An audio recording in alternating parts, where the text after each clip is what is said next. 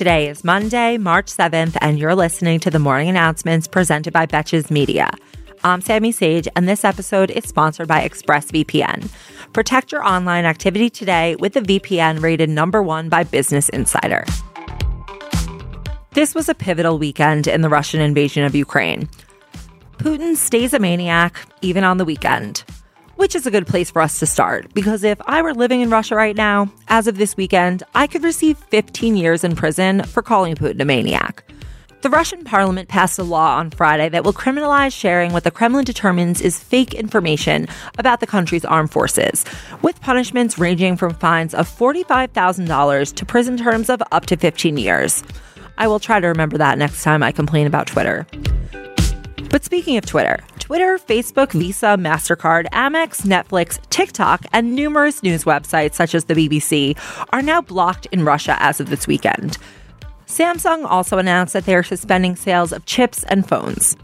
And it seems the more that Russia is cut off, the more detached from reality that Vladimir Putin becomes, as well as the narrative of the war that he is insisting upon. For example, in a Friday phone call with Germany's Chancellor Olaf Scholz, Putin flat out denied that his troops were bombing Ukrainian cities and told Scholz that the ongoing airstrikes of Kyiv and other large cities are gross propaganda fakes. Also over the weekend, he said that he wants normalization of global relations and an end of sanctions, as if that wasn't something that he could easily achieve if he just stopped killing Ukrainians. In terms of the military situation, Russian troops attacked a nuclear power plant in Ukraine on Friday, which led to a massive fire, though there are not yet signs of radiation escaping. The long-ass Russian convoy that we've talked about all of last week is still 15 miles away from Kyiv, though it appears to be stalled by direct attacks and the Ukrainians blowing up a bridge in its path. Ukraine also claims that Russia has not been cooperating with the humanitarian corridors for evacuees and supplies that were agreed to before the weekend. And hundreds of thousands of homes across eastern and southern Ukraine have had their gas turned off, which is casually how they heat their homes and cook their food.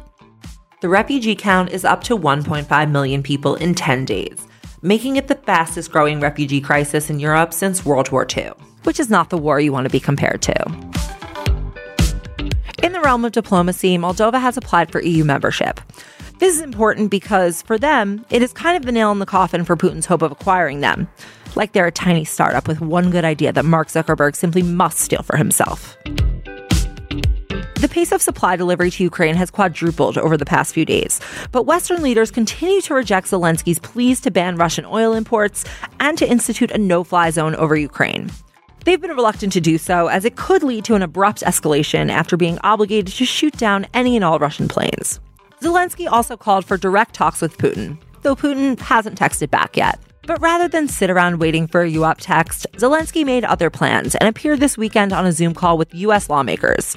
He made the aforementioned pleas for more sanctions and a no-fly zone. But before the call, he also asked lawmakers not to share anything on social media for security reasons. Right, I know, it seems obvious that this would be like the one meeting you want to keep off social. Or if you were that thirsty for views, only tease it as a secret project or something, while blurring out the key details, of course. Come on, we know this. So anyway, I'm going to give you all 5 seconds to guess in your head which two U.S. lawmakers went ahead and shared the meeting on Twitter. It was Marco Rubio and Steve Daines. Let me know if you got it right. At another point on the call, Zelensky reportedly asked Senator Rick Scott to please mute himself. Damn, speaking for all of us. Can he do Ted Cruz next?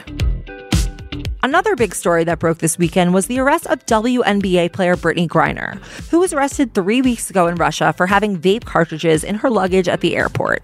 Griner is a queer Black woman, and let me tell you, she is quite probably not someone who Russian customs is going to forgive for cannabis possession. The crime can carry up to a 10-year sentence in Russia, and Griner's imprisonment has the potential to become a flashpoint in diplomatic negotiations. So basically, our hearts go out to Brittany, but never fly through Moscow. Noted.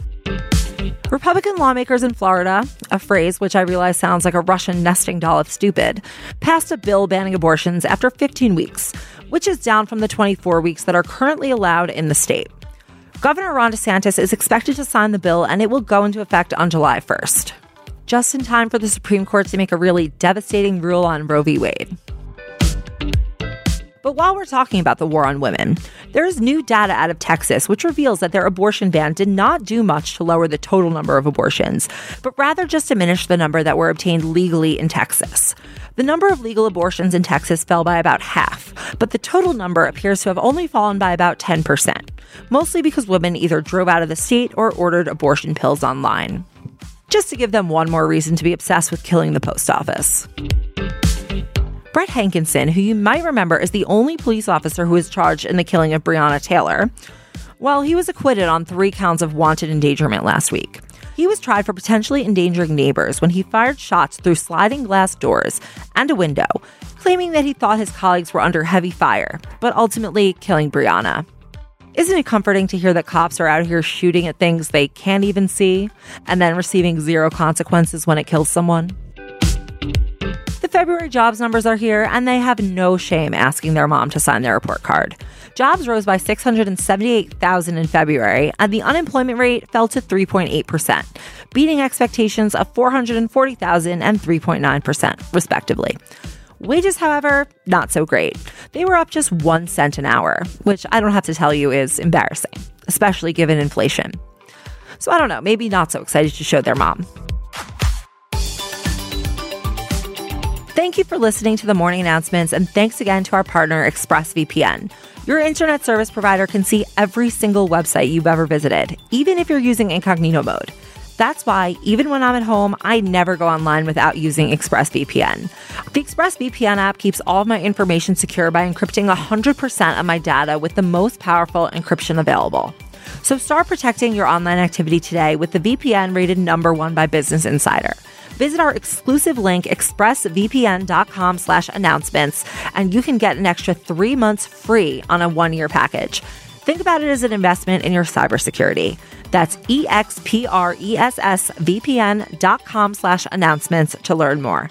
Until tomorrow, I'm Sammy Sage, and now you know what the fuck is going on.